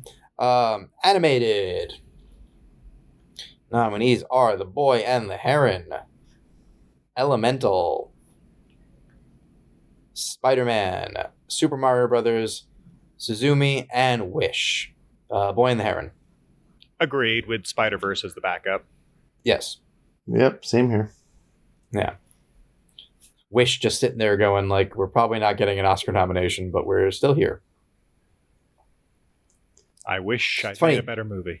It's funny they they don't get an, a song nomination, but they get the animated nomination, and they miss the song shortlist with the Oscars. Yeah. They're gonna they're gonna miss the Oscar lineup, aren't they? I, I have a feeling. Yeah, I I agree. think, I think so. All right. Screenplay nominees are Anatomy of a Fall, Barbie, Killers of the Flower Moon, Oppenheimer, Past Lives, and Poor Things. I have Barbie. I'm on uh, Oppenheimer with Poor Things as backup. Uh, I'm on Poor Things with Oppenheimer as backup. I have Oppenheimer 2. I have Poor Things 3. I have Killers 4. I, I, I think if it's not, I think honestly, Poor uh, Killers is the least likely, unless they just decide it's a Scorsese night. hmm Past Lives might have a shot. I don't know. I, I, I feel weird about Yeah, Past Lives going home empty handed, but they do do that sometimes. Yeah. Past Lives is my sleeper everywhere. Yeah. And we know that Steve loves a sleeper. Hmm Uh, I'm, I'm trying it right now. he- some would argue he is a sleeper, exactly. uh, the uh, best supporting actor we have Willem Dafoe, Poor Things, Robert De Niro, Killers of the Flower Moon, Robert Downey Jr., Oppenheimer, Ryan Gosling, Barbie, Charles Melton, May December, Mark Ruffalo, Poor Things. Way to just have the top six and not help anyone out. I know. Uh, Gosling, Uh, yeah, I'm on Gosling. Gosling, Downey. Uh, I'm saying Melton. Hmm. Oh, could be, could be. They, I mean, they do they do that sometimes. If Melton wins here, I think I think it's going to be one of those seasons. I, I, that'd be cool. I mean, I, not cool for me who loves Gosling, but Yeah, yeah. um, I, I do like chaos. I have been thinking about like, is is Melton as safe as people think he is? Because he's gonna. I don't know that he's gonna pick up a win once these start. You know what I mean? Unless he wins here, he's not gonna win SAG. So it'll be it'll be interesting to see how people deal with. Dafoe rarely misses, right? Uh, of late. Are they going to snub De Niro? could Ruffalo miss? Like I'm, I'm interested what they're going to do with that that that slot they have to thin out. Yeah. I don't know if the Globes are going to be the one to make that choice, but it is funny they they kicked that can. Yeah, a little bit. Yep. Supporting actress Emily Blunt, Oppenheimer. Danielle Brooks, The Color Purple. Jodie Foster, Nyad. Julianne Moore, May December. Rosamund Pike, Saltburn. Da'Vine Joy Randolph, The Holdovers. Da'Vine. Yep. Da'Vine until proven otherwise. Yeah. Yep. I, I I guess Emily Blunt's the two, but it would be a surprise. And honestly, I think any of them could maybe surprise. I would have said Danielle Brooks if Color Purple had done better. Well, there's that. They they did they did snub it in the big category. Um, Jodie Foster did win this category in the pandemic year for the Mauritanian, so watch out there. Oh yeah. Julianne Moore, people do like in May December, and Rosamund Pike does have a surprise globe for a movie only I saw and hated. Oh yeah. Yeah, uh, which is funny because I love her so much. She would be such a cool win. Not gonna happen, but like, what a fun like. Su- I, I will say mo- these are largely supporting performers for a change. Yes. hmm I mean, Julianne Moore has a big role. Foster does as well. Yeah, I mean, she's clearly not. She's not the subject, but yeah, she yeah. is in not the almost as subject, many but scenes. she's yeah. And Screen time And I- wise. yeah, and the holdovers is a three-hander. Yes. hmm But I, I think there's just enough of of her off screen to not make anyone like kick up any smoke about that. Right. Which nor should you, but like, it's just a robust supporting performance. hmm which I like. Um, actor in a comedy. We have Nicolas Cage, Dream Scenario. Timothée Chalamet, Wonka. Matt Damon, Air. Paul Giamatti, The Holdovers. Joaquin Phoenix and Beau is fucking afraid. And Jeffrey Wright in American Fiction. Uh, Myles, I, I just want to warn you. Beau is Afraid has made an appearance on one of our staff's top 10 lists. Well, I'm very happy for them. Yeah. Um, I didn't I didn't re- I didn't restrict it, but it's funny Kendall um asked me she was actually kind of embarrassed that she wanted Leo on her list and I was like, "One, Leo's good. Two, if I'm allowing Beau is Afraid, I'm certainly allowing Leo." Totally. Yeah. Um, I would go Paul Giamatti with uh, Jeffrey Wright as backup. Yes, there is a very clear one two here. Yeah, same boat. And I guess I guess Cage is 3. In that like real weird like Yeah. maybe we give it the Nicolas Cage way. I mean Damon's so good, but like it would be very it would be so funny actually if he won a second comedy globe. Did he, did Air not get into uh, picture for comedy? I believe it did. Then I would have him as three. I just I I it's I don't know. He's not funny though in the movie per se. No, but when has that mattered? Well, I mean, he has a Golden Globe for The Martian. Which he is arguably pretty funny in at as well. He is funny in that. I mean, that's the thing. I like that movie. That movie is really funny. So I I, I never got as mad as people did about that. But it's such a great joke. I joke. mean, Air's pretty funny as well. Air is a riot, but I think some of the other things are, are hilarious. I think Ben Affleck might be the funniest one, with like just the deadpan way that like, um, Phil Knight is like you make fun of Phil Knight. I don't know that movie is that movie is very in on the joke, For sure. but yeah, it's gonna be Giamatti. I would be very surprised if it's not Giamatti. yeah. Steve as well. Yep, same here. All right, actress in a comedy or musical. Fantasia Barrino, Color Purple. Uh, Jennifer Lawrence, No Hard Feelings. Myles just watched it and opted to not comment. Yeah, I got nothing out of it. I, I, I liked it. I thought she was very good, but yeah, I, it's fair. Um, Alma Pöysti, Fallen Leaves. Very cool nomination. Yes, didn't know they had it in them. Natalie Portman, May December. Margot Robbie, Barbie. Emma Stone, Poor Things. I gotta imagine it's Emma Stone. Yeah. They they gave her one already. I mean, part of me thinks Margot, if they really because they lo- didn't Barbie like come close to the record for nominations. Uh, maybe I thought that was with Critics' Choice. I think both times it came very close. Incredible. Um, I, yeah, I'd say Also- that's the one and two. yeah. Um, Fantasia, I have it four because of the whole like film not getting in. I'd say Margot Also- number one. All right, I think those are the top two. I think Portman, laying in the weeds is a three, and Alma is unfortunately six. Like I think I think it's too cool that they did that to actually then like give her a chance. No, I agree. Unfortunately, Question: Yeah. Where is Fallen Leaves right now? Only in, in, theaters. movie theaters. uh, Oh, I yeah. saw it in theaters, so I, I Okay. don't know where else it would be. I mean, it, it might be in like the the the No Man's Land right now, though. I believe it's a MUBI release, so it'll be on MUBI. Yeah. Oh, really? I'll check it out. And It movies seems a lot of free, I people have been right? seeing it recently. Movies free with a library card or something like that. That's Kanopy. Yeah, it's Can Kanopy. be, but, but MUBI is maybe free, right? Uh no, I think there is a subscription, but it's cheap compared to a lot of them. And I'm sure there's a free trial if you don't have it. Well, exactly. That's the thing with these things. If you don't have a thing and you have one movie you want to watch, you're you're good. Uh, actor in a drama. Bradley Cooper, Maestro. Leonardo DiCaprio, Killers of the Flower Moon. Colman Domingo, Rustin. Barry Keoghan, Saltburn. Cillian Murphy, Oppenheimer, and Andrew Scott, All of Us Strangers. Uh, Cooper. I'm on Cooper, but watch out for Murphy. I have Cooper one. I have Murphy two. I moved Andrew Scott up to four.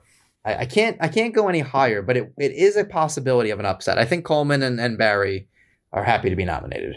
Yeah. I'll go Steve, the you're big on. Andrew Scott. I'll go Andrew Scott. Yeah. Um, uh, our interview, my interview with him, will be up uh, either when you're listening to this or slightly after. He's uh, he's he's catching on at the right time, but he's got to he's got to knock someone out, and that's going to be the biggest problem. Yeah, Because- unfortunately. I mean, the solution is there, but we know that's not what they're going to do, which will make this a lot harder. The solution is DiCaprio. yeah, but then like it's still Jeffrey Wright and Colman Domingo. He's got to go through, presumably. At least one of the two. Yes. Yeah. But makes it a little easier. Agreed. Yeah. Actress in a drama. We have Annette Bening, Nyad, Lily Gladstone, Killers of the Flower Moon, Sandra Hüller, Anatomy of a Fall, Greta Lee, Past Lives, Carey Mulligan, Maestro, Cailee Spaeny, Priscilla. Um, Lily Gladstone. Sandra Hüller is the upset. Agreed on Close, close though. Yeah. Uh, I'll say Greta Lee, just because what the hell? No one's gonna. She and she and Carey Mulligan are right there next in line. I, I think Annette Bening and Cailee are not happening. I would love to see Greta Lee. That would be a really cool win. Yeah. I mean, that's the interesting thing about this lineup is this poor things go over like um uh, past lives go over like seven or whatever it is. Or seven for seven. Uh, I mean, that's not going to happen. Um, director, you have Bradley Cooper from Maestro. You have Greta Gerwig for Barbie. You have Yorgos Lanthimos for Poor Things. You have Christopher Nolan for Oppenheimer. You have Martin Scorsese for Killers of the Flower Moon and Celine Song for Past Lives. This is probably the easiest call of the night, right? Yeah, it's Nolan. Yeah, it's Nolan. Uh, Gerwig, if there's an upset. Sure, but that's, that's still a pretty big gulf between the one and two. Yeah, Celine Song, I think, is the sixth. But again, cool that she got in. Making it very interesting. Again, makes it even harder to figure out, like, how does it win nothing? Yeah, you would like to see it. For, that's why maybe international is the move. Maybe. Keep an eye on that one. Uh, Steve, what do you think? yeah, go Gerwig. All right. It's a Go possibility. go home. Yeah. Uh, music or comedy picture. Nominees are Air, American Fiction, Barbie, The Holdovers, May December, and Poor Things. Barbie. I think it's pretty clear. Barbie. Yeah, they're they're not going to screw this up. I don't think. Holdovers is probably the upset. Yeah, with maybe American Fiction in third. Yeah, that's what I have. Poor Things four. I, I think it's I think it's ultimately too weird for them. Yeah. Well, I'm going the holdovers. Air five, May December sixth. The riot that is May December. that's the most unhinged comedy one they've picked in a while. Yeah, that one's pretty rough. I mean, it is it is humorous in some aspects, but like that is not a comedy. No, not even remotely. Not even in the Martian air argument where it's like there's plenty of funny bits in it. I think I had more laughs from Maestro. Oh, easily. The Snoopy scene? Who, who abandoned Snoopy in the vestibule? We were we were doing that at New Year's several times. It's a fun it's a fun uh, line to say. Also, I also now have a Snoopy that uh, Netflix sent me that I could abandon in my foyer if I wanted, There you go. but I don't want my dog to have it. He has his own like animal Snoopy, so I guess I could just do that and then yell at my dog for abandoning Snoopy in the vestibule. I'll be This very just feels- confused. Yeah, he he doesn't have TikTok, nor do I. All right, motion picture drama. Anatomy of a Fall, Killers of the Flower Moon, Maestro, Past Lives, Oppenheimer, Past Lives, Zone of Interest. Oppenheimer. Oppenheimer, um, I have Killers 2, I have Past Lives 3. I'll say Past Lives 2, just for the same, like, how could it go home empty handed? Yeah. I'm gonna go Flower Moon number one. Steve's just hoping for the contrarian vote to win out. Mhm. That's fine. Uh. Crazier things I'll have take- happened. exactly. These, These these aren't bad you know, films. we don't know enough about their um, voting style. Also, Yeah. the newfound uh, Well, that that factors in for sure. Yeah. Golden Yeah. Globe Association or whatever they call themselves because they're not the Hollywood Foreign Press anymore. Um, so we'll see. Uh, Steve, I'll take pity on you and not have you do TV because also Myles and I haven't seen most of it. Yeah. Uh, but yeah, if, if uh, it's possible that we'll have that stuff up on the site before Sunday. If not, uh, Yeah. Hope Steve to. got them all right. Yeah, I did. If not, Schitt's Creek, I think, is right now is uh, I have favorite the West win. Wing doing really well. Oh, nice. Yeah, It's gonna be a tough one. I mean, it's gonna be yeah, I don't think he's gonna lose any categories. Yeah, well, that's But for sure. Yeah. All right, so um, we're gonna wrap up now. You can say where you can be followed. Um, next week we're gonna do our top tens. I mean, mine's already up on the site. Uh, the staff's will probably go up next Friday, so you guys will have to have yours in next week. So, um, if you have any last minute rewatches or first watches you're trying to get in, that, that's what you can say after you say we can be followed. You can tell me uh, what you're trying to potentially get in. So, uh, Myles, go for it. Uh, well, you can find me on both Twitter and Letterboxd at Myles on Film. That's M Y L E S on Film. You can also check me out on Instagram at Marvelous Myles, and stay tuned to at least Twitter and maybe some other things for updates on my new exciting film project that is about halfway shot at this point.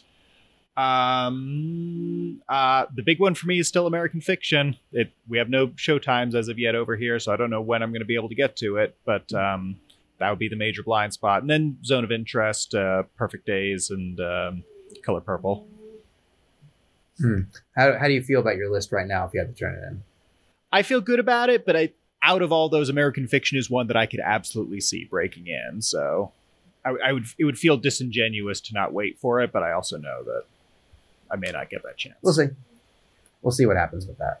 Um, Steve, Uh, you can find me on Twitter, Letterboxd, and on Instagram at FilmSnork. Um, Fallen Leaves and The Color Purple are the two that stand out right now. all right. How do you feel about the list?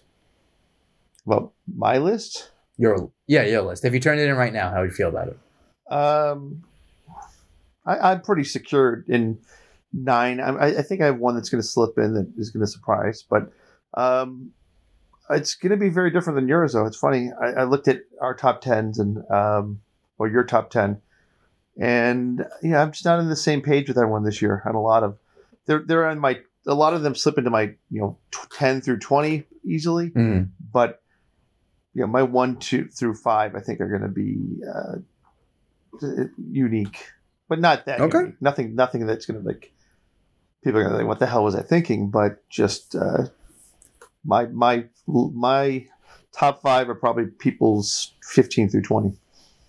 Okay. Glad you said that part because I was about to say Myles. He picked he put Sound of Freedom at number one. Oh, shh! Wait, no no spoilers. um, you can find me at Joey Magidson on Facebook, Twitter, Instagram, Letterboxd, uh, all that stuff. Awards radars and several things. My top 10's already up. You'll see everyone else's next week.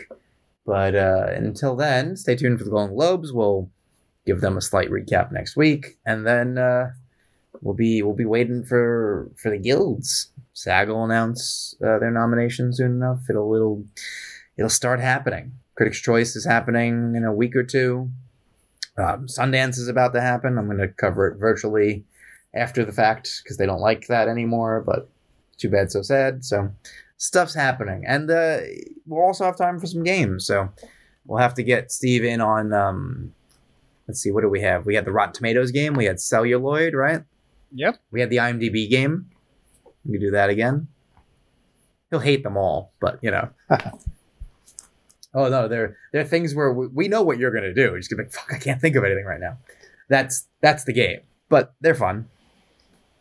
The celluloid one, I think, was the most interesting one because there was interpretation, right? Yeah. From memory. With like what what counts as a sci-fi movie or something like that. And we could uh, we since there'll be three of us, we could have a majority rules for some of those. So that'll be cool. All right, something to look forward to. In the meantime, stay safe.